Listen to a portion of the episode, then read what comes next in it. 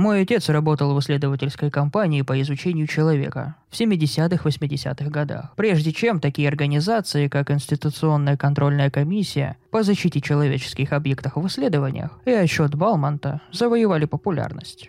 Он вышел на пенсию и продолжал жить приятной расслабляющей жизни с моей матерью.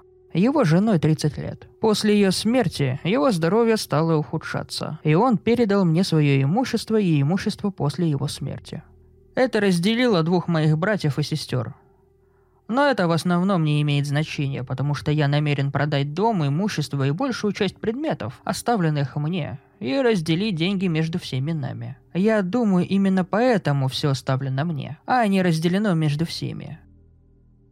Мой отец Нау Фостер был удивительным человеком и очень заботливым отцом для всех нас. Я не думаю, что когда-либо ставил под сомнение его любовь ко всем нам. Он никогда не говорил о том, что он делал, только о том, что помогал человечеству в целом, и он был рад быть частью этого. Пенсионный чек каждый месяц был здоровенным, и ему никогда не нужно было искать другой источник дохода. Его сбережения огромные, если мы будем осторожны. Нам, вероятнее, больше не придется работать, если мы этого не захотим сами. Но я здесь не поэтому. Видите ли, я не заручился поддержкой своих братьев и сестер в уборке и катализации имущества моих родителей, или скорее новых моих вещей. Итак, когда я нашел коробку, я был один. Мой отец хранил все свои вещи, связанные с работой в подвале, который всегда был заперт. Одна из вещей, которая была мне нужна, это брелок с тремя ключами. Медный ключ открыл дверь в подвал, а серебряный ключ – большой сейф от пола до потолка в подвале, где я нашел коробки. Внутри сейфа были коробки с разными датами и помеченными именами, в основном выцвевшие, а некоторые съеденные временем, что оно, его содержимое, стали чуть больше, чем пылью и грязью. Некоторые из ящиков я еще не открыл. Я честно боюсь того, что найду. Эти ярлыки не ясны, и после прочтения того, что я нашел в первой коробке, я не знаю, буду ли я копать глубже. Позвольте мне поделиться с тем, что я обнаружил. Сама коробка картонная и тяжелая. Она обмотана толстой лентой. И я не беспокоился, что дно выпадет. Также вокруг основания есть какая-то жесткая пластиковая пленка. Это выглядит очень коммерчески. На крышке была выцвевшая лента с черными жирными буквами и надписью «Чувствительные документы». Подделка этой печати без разрешения является преступным деянием. В верхней части маркера были слова «Проект «Человеческий отряд».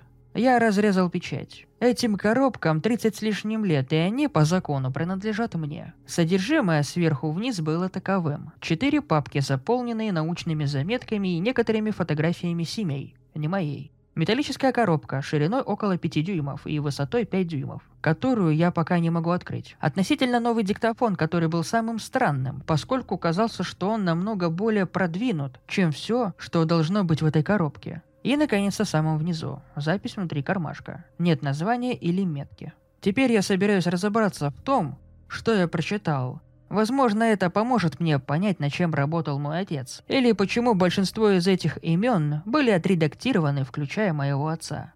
Я не знаю, является ли это его заметками или чьими-то еще. Записи. 3 июля 73 года. Отредактировано. Составление стимула для проекта «Человеческий отряд». Через три года ЦЕРН публично объявит о завершении своего суперпротонного синхротрона. Проект был действительно завершен 4 дня назад, и тестирование уже началось. После провала Аполлона-13 и последующего недостатка информации, полученной от Аполлона-14, администрация дала зеленый свет программе Дафна, которая объединит часть разведки и двинется прямо к отредактировано на поверхности Луны. Эти работы удваиваются как изучение изоляции и проверка пространства на психику человека.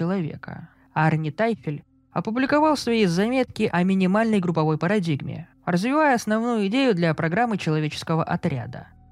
Было обнаружено в Кольской сверхглубокой скважине, все доказательства отредактировано. Были удалены и таким образом подтвердили, что люди человекообразные могут выжить изолированно в течение некоторого периода времени, так как отредактировано не замечали существования жизни за пределами пещеры. Это завершает стимул для ЦРН эта страница была первой в верхней папке, остальные заметки были газетными вырезками и напечатанными или написанными от руки заметками об этих событиях, а также о других заметных событиях того времени.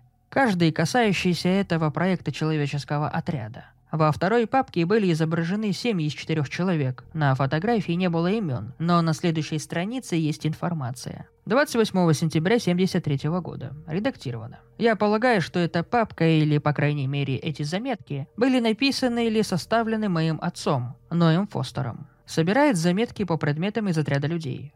Джордж Полк, 38 лет, мужчина. Нет истории психологических заболеваний или основных проблем со здоровьем. Мэри Полк, 36 лет, женщина. Нет истории психологических заболеваний, склонна к мигрени. Уильям Полк, 12 лет. Нет истории психологических заболеваний или проблем со здоровьем.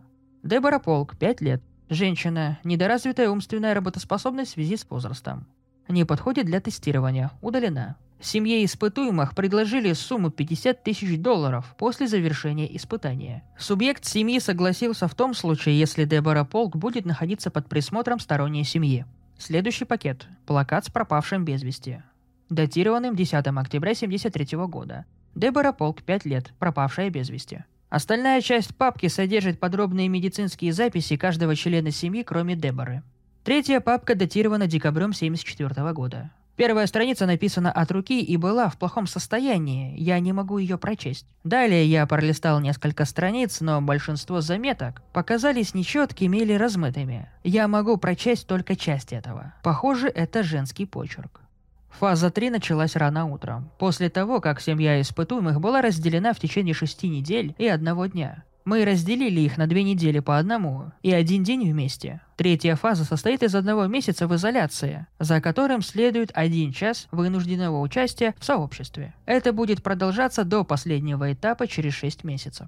В последней папке есть вещи, в которые я бы никогда не поверил, что люди могут сделать что-то подобное друг другу. Я не хочу писать об этом в случае, если это может повредить репутации моего отца. Но я полностью уверен, что мой отец не участвовал в реальном тестировании. Я надеюсь, что частичная редакция предыдущей папки была его частью только при первичном просмотре. Первая страница папки – это печатное письмо. Чарльз Лэн составил резюме проекта «Человеческий отряд». Проект официально завершился два дня назад после того, как его забыли на несколько месяцев. Первоначальный грант был предоставлен на один год изоляции человека только для особых людей. Исследование детей и семей никогда не было одобренным. Ниже приводится выдержка из реальных источников внутри ЦРН. Одни считают его успехом, а другие огромным провалом. Мой руководитель, отредактировано, считает, что эта информация может помочь тысячам, хотя я лично не понимаю, как она может кому-либо помочь. Поскольку методы были всего лишь пытками, и с тех пор исследования этого проекта были сделаны выговоры. Я возьму копию своего отчета в главный офис в надежде найти Дебору Полк. После чрезмерной изоляции, в которой следовало все более ограниченное время общения, отец-субъект пять раз пытался убить субъекта сына, каждый из которых имел большие сильные вспышки насилия. Подопытная мать пыталась лоботомизировать себя в два разных дня, что привело к тому, что ее руки стали постоянно сдерживаться. Психологическое здоровье субъекта было наиболее быстрым, так как у него началось сильное расстройство личности. Субъект «семья» познакомился с цикличной записью молитв, на которых говорят по латыни по настоянию доктора Гиддинса. Я полагаю, что это был скорее личный эксперимент, чем необходимое дополнение. Субъект «сын» начал свободно говорить по латыни даже слова, которых не было на цикличной записи, которая звучала 17 недель подряд. Подопытная мать была найдена мертвой в своей комнате. Ее руки оставались связанными, но причиной смерти были синяки и раздавленное горло. Отец субъект утверждал, что убил ее, потому что она умоляла меня. Ни один из них не виделся более трех месяцев. Субъект-отец убивает субъекта-мать считается невозможным. Субъект-сын был найден в общей комнате. Его комната все еще была заперта, и поскольку у нее нет дверей ни окон, неясно, как он сбежал. Он был найден сидящей перед испытуемой матерью, ныне пустой комнатой шепчущей ей на латыни с маленькой металлической коробкой происхождения ее неизвестно. Испытуемый отец был выпущен в запечатанную комнату с двумя интервьюерами для окончательной оценки перед выпуском. После того, как ему сказали, что он будет освобожден, испытуемый отец покончил с собой ручкой интервьюера. Его последние слова были «Не заставляйте меня уходить! Ты не можешь заставить меня уйти! Подопытный сын останется в изоляции. Неясно, как долго записанное интервью показывает явный психоз и психологическое расстройство. Я буду отправлять копии этого в различные главные офисы. Жестокость и принудительная изоляция этих людей далеко за пределами преступного принуждения. Остальные документы представляют собой медицинские заключения и свидетельства о смерти Джорджа и Мэри Полк. Даты отредактированы. Последнее, что есть в коробке, это диктофон. Мне пришлось взять несколько батареек, прежде чем я смог их послушать. Ты знаешь, где ты? Я... И почему ты думаешь, что ты там? я просто знаю. А если мы сможем определить, что ты здоров, то сможем освободить тебя. Я не хочу уходить. Почему бы и нет? Я не из тех, что снаружи. Мы собираемся освободить тебя, нам нужно посмотреть, как ты реагируешь на других. Я не хочу уходить. Запись прерывается несколько раз, прежде чем она отключается. Это все, что я знаю о проекте «Человеческий отряд». Я не знаю, что находится внутри маленькой коробки, и у меня есть довольно хорошее представление о том, что записано там. Я боюсь копать глубже. Здесь много коробок с различными названиями, такие как эксперимент «Змеиная кожа», операция «Секундомер» и многое другое. Одна коробка, в частности, заставляет меня нервничать. Он дважды проклеен и имеет надписи «Неудачные эксперименты». У меня остался один ключ на кольце для ключей. Я не знаю, ведет ли это к чему-то внутри одной из этих коробок или нет, но я чувствую, что он оставил это мне. Я действительно не хочу копаться больше в этих коробках, но их просто так много. И зачем ему это? Почему они не выбрали более безопасное место, чем его подвал?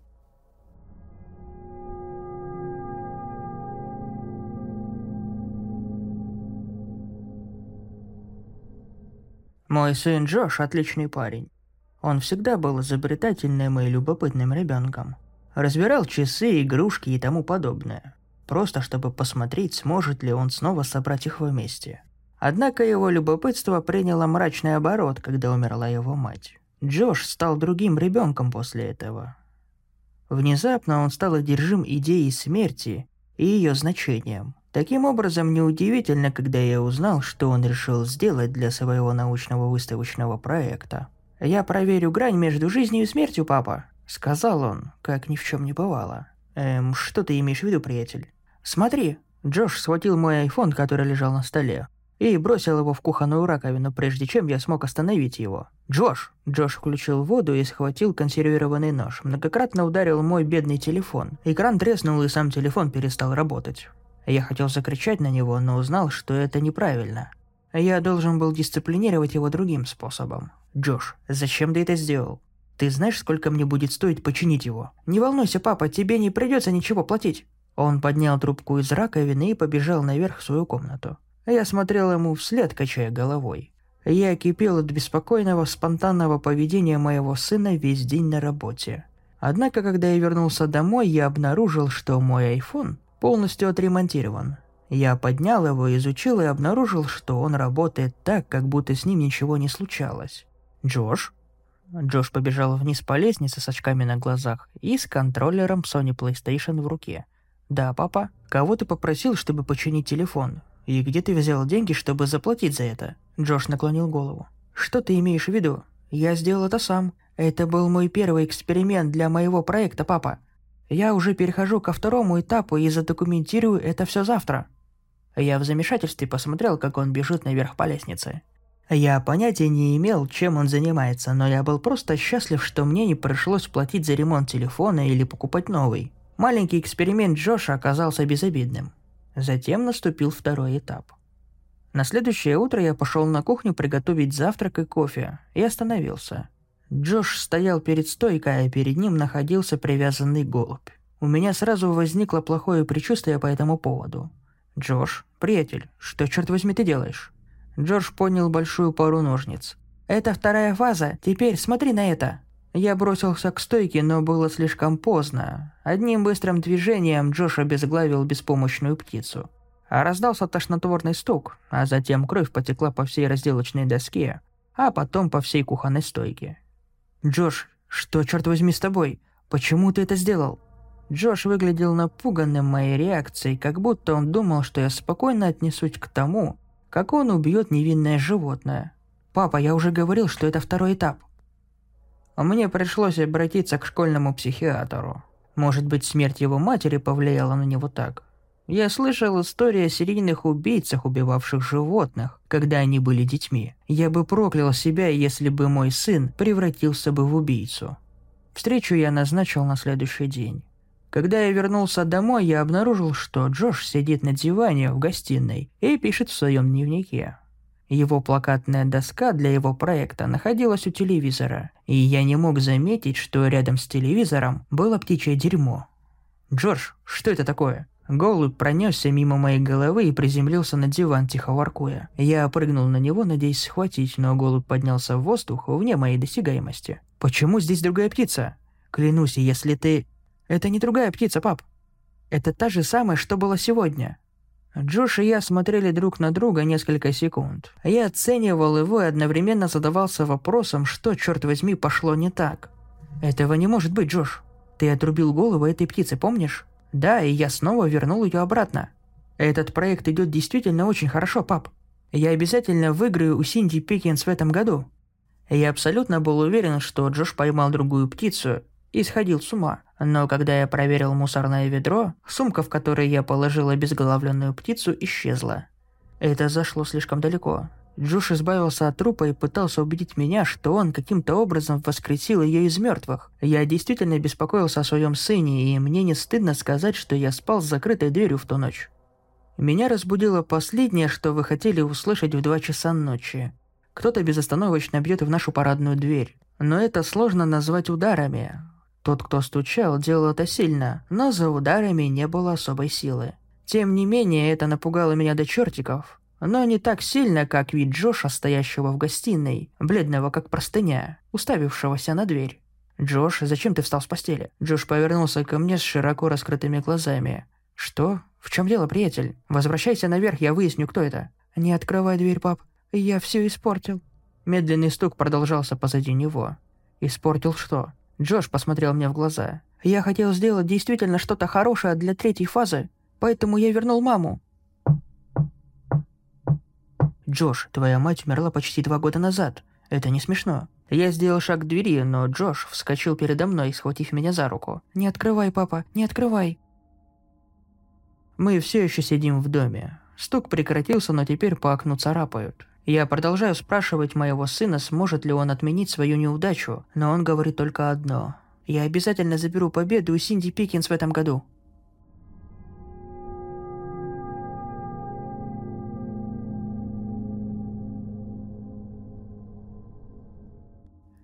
без одного уха, покрытый кровью и битым стеклом. Он был выброшен из дымящейся груды искаженного металла, которая когда-то была маленьким семейным внедорожником.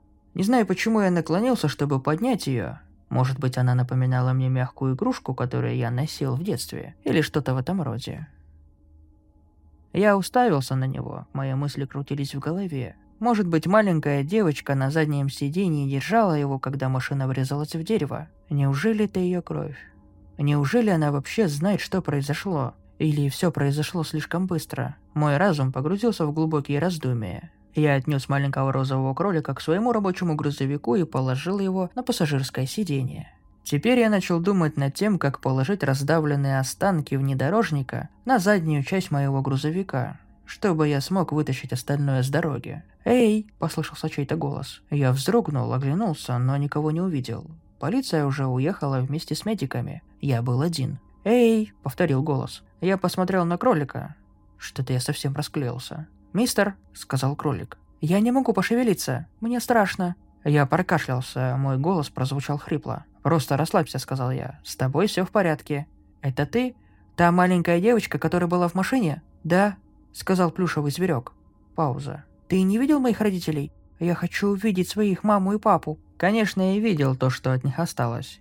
Еще до того, как их запихнули в черные резиновые мешки и увезли. «Они ждут тебя», — солгал я. «В больнице. С ними все в порядке». «О, хорошо», — сказал голос. Это прозвучало неубедительно. «Мистер? Что? Мне нужно ехать в больницу». Я покачал головой. «Не думаю, что они смогут тебе сильно помочь, милая». Последовала пауза. «Я хочу посмотреть на себя», — сказал голос. «А ты можешь мне показать?» «Я не знаю, хорошая ли это идея», — ответил я.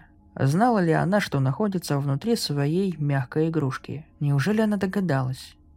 Прошло мгновение, затем она сказала. «Ты лжешь мне». «Да». сказал я, прежде чем смог остановить себя. «Мне очень жаль. Мои родители умерли, не так ли? И я тоже мертва?» «Все в порядке», — сказала девочка. «Я знала, что умерла, и знаю, почему ты солгал мне. Мне очень жаль», — сказал я. «Все действительно хорошо», — ответила девочка. «Это случалось ранее. Когда она заговорила снова, ее голос был уже приглушен. «Иногда я захожу в него», — сказала она, — «в своего кролика, мистера Фрэнка. Это бывает тогда, когда я расстроена. Иногда я даже могу проникнуть внутрь других людей, но только если я действительно хорошо их знаю. Но я стараюсь этого не делать. Когда я это делаю, они оказываются зажатыми в уголке своего сознания. Им это не нравится. «О», — сказал я.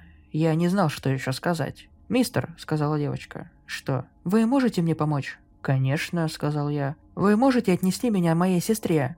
Я хочу ее увидеть». «Нет проблем», — сказал я. «Уверен, что она будет рада тебя видеть». Без лишних разговоров я забрался на водительское сиденье, и мы тронулись в путь. Я следовал указаниям девочки, которая была в игрушке, и через 45 минут мы уже были на парковке перед зданием общежития местного колледжа. Мне несколько раз звонил мне мой босс из участка. Я был уверен, что все они задавались вопросом, почему я не убрал обломки с места аварии но отправлял их звонки прямо на голосовую почту. Я придумаю, как буду объясняться позже. Я взял плюшевого кролика с пассажирского сиденья и подошел к двери под номером 401. Три тревожных стука, и через 10 секунд дверь открыла молодая блондинка лет 20 с небольшим. «Вам кого?» – сказала она. «Я могу вам чем-нибудь помочь?» На ее лице застыло усталое выражение, глаза опухли от слез. Значит, она уже слышала о несчастном случае. «Простите, что побеспокоил вас», — сказала я, — «но у меня для вас кое-что есть». Я протянул ей кролика. «Что за херня?» — сказала она глядя широко раскрытыми глазами на окровавленного кролика с оторванным ухом. «Да и как я могу это объяснить? Твоя сестра...»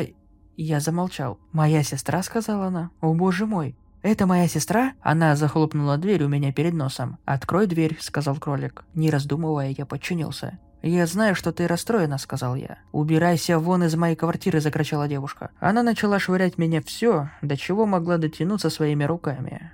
Я просто хотел это сказать. «Да пошел ты нахуй!» Слова застыли у нее в горле. Тело обмякло. Ее глаза закатились назад, и она рухнула на пол бесформенной кучей. Бескостная куча застонала. А затем она заговорила голосом маленькой девочки. «Спасибо», — сказала она. «Неужели ты...» «Я ничего не понимаю». «Да», — ответила она, — «это я». «Но каким образом?» «Я уже сказала тебе. Это уже не в первый раз». Она сделала паузу. «Тебе интересно?» — сказала она. «Насчет несчастного случая». Что ты имеешь в виду? Единственное дерево на много миль вокруг, и мы врезались в него, сказала она. Это было я. Я это сделала. Мой отец издевался надо мной. Он это заслужил. Нет, ответил я. Нет. Больше я ничего не смог сказать. Тысяча сломленных мыслей и уродливых чувств бились в моей голове в рукопашной схватке. «Все в порядке», — сказала она. «Ты спас меня, и я не причиню тебе вреда, если только ты меня не вынудишь. «Ты ведь не будешь этого делать, правда?» Она на мгновение застыла, не в силах вымолить ни слова. Я покачал головой. «Нет», — сказал я. «Не буду».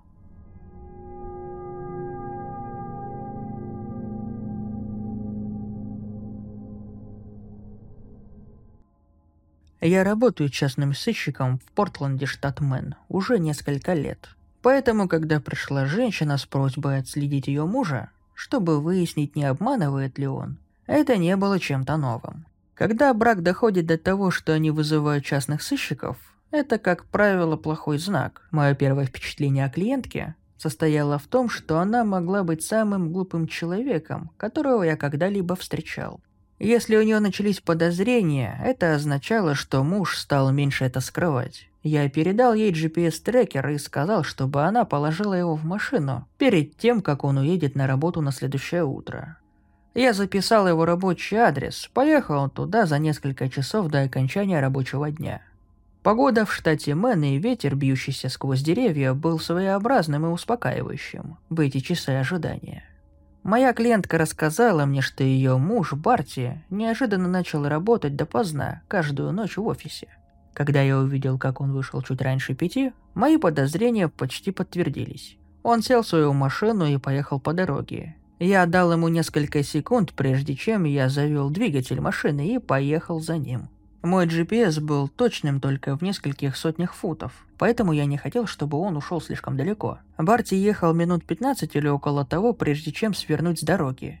Я проехал мимо поворота, полагая, что смогу найти его машину и в то же время не раскрываться. Я свернул на ближайшем повороте и попал в незнакомое мне место. Толстые деревья росли между каждым домом, отрезая мне обзор. Я ездил по извилистым дорогам пригорода, присматривая его машину. Солнце садилось, и я боялся, что скоро будет слишком темно, чтобы найти его. Тем не менее, я держал фары выключенными. Спустя несколько минут я наконец-то свернул за угол и увидел, что он стоит перед открытым багажником. Я подъехал к подъездной дорожке соседа по улице, надеясь, что хозяин меня не заметит. Он ударил кулаком в багажник, после захлопнул его и обогнул машину. Скользнув на место водителя, завел машину и уехал. После я заметил, что дверь дома открыта. Я оглянулся по сторонам, потом начал рассматривать дом и открытую дверь. У меня все еще был включен GPS, и что-то в этом доме вызывало у меня дрожь. После того, как Барти исчез за рощей деревьев, я остановился на месте, где он припарковался. Потом побежал наверх по лестнице к двери. «Здесь кто-нибудь есть?» – крикнул я.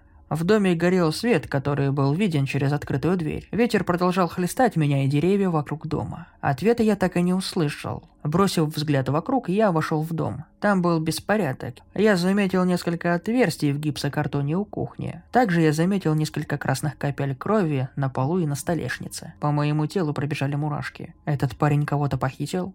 Я в спешке побежал к своей машине, открыл GPS-трекер. Он выезжал из города. Я сел за руль и продолжил следовать за ним. GPS-трекер отвел меня к старой дороге, которая вела в лес. Я не видел никаких домов, по крайней мере, полчаса. Когда я подъехал ближе, я включил свет фар и съехал с дороги. Я взял револьвер, который лежал в ящике для перчаток, и начал двигаться дальше, уже пешком.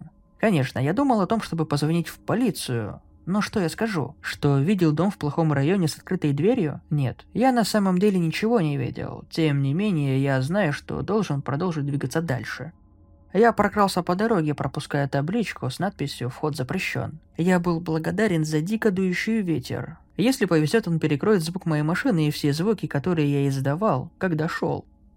Старый дом с припаркованной рядом машиной стоял наполовину скрытый на холме вдали. Барти вытащил женщину из багажника и перекинул через плечо, прежде чем войти в дом. У нее были светлые волосы до талии, мерцающие при слабом освещении. Я опять подумал о том, чтобы позвонить в полицию, но решил сам в этом разобраться. Кроме того, если он собрался убить ее, копы минимум будут добираться сюда полчаса. Я стиснул зубы, проверил револьвер и двинулся дальше.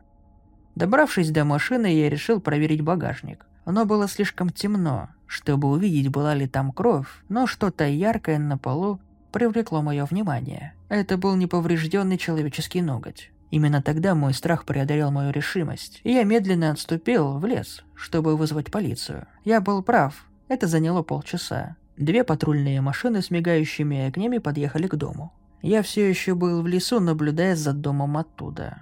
Я пытался контролировать свое дыхание, чтобы не выйти из себя. Полиция постучала в дверь, и Барти открыл ее. Они говорили несколько секунд, прежде чем Барти обернулся и жестом попросил кого-то сделать шаг вперед. Появилась девушка со светлыми волосами до пояса, улыбающаяся и машущая рукой. Она обняла руку Барти. Это была та же девушка. Полиция убедилась, что все в порядке, и вскоре уехала после этого. Я сидел в лесу несколько минут, пытаясь понять, что произошло. Но во время того, когда я возвращался к своей машине, я услышал звук. Слабый, едва заметный. Это был крик, и кричали из того дома. Сейчас я нахожусь у себя в квартире и не могу перестать думать об этом. Я собираюсь продолжить следовать за Барти дальше. Если мне удастся найти еще что-нибудь, я сообщу вам об этом. Я работаю частным сыщиком в Портленде, штат Мэн, уже несколько лет.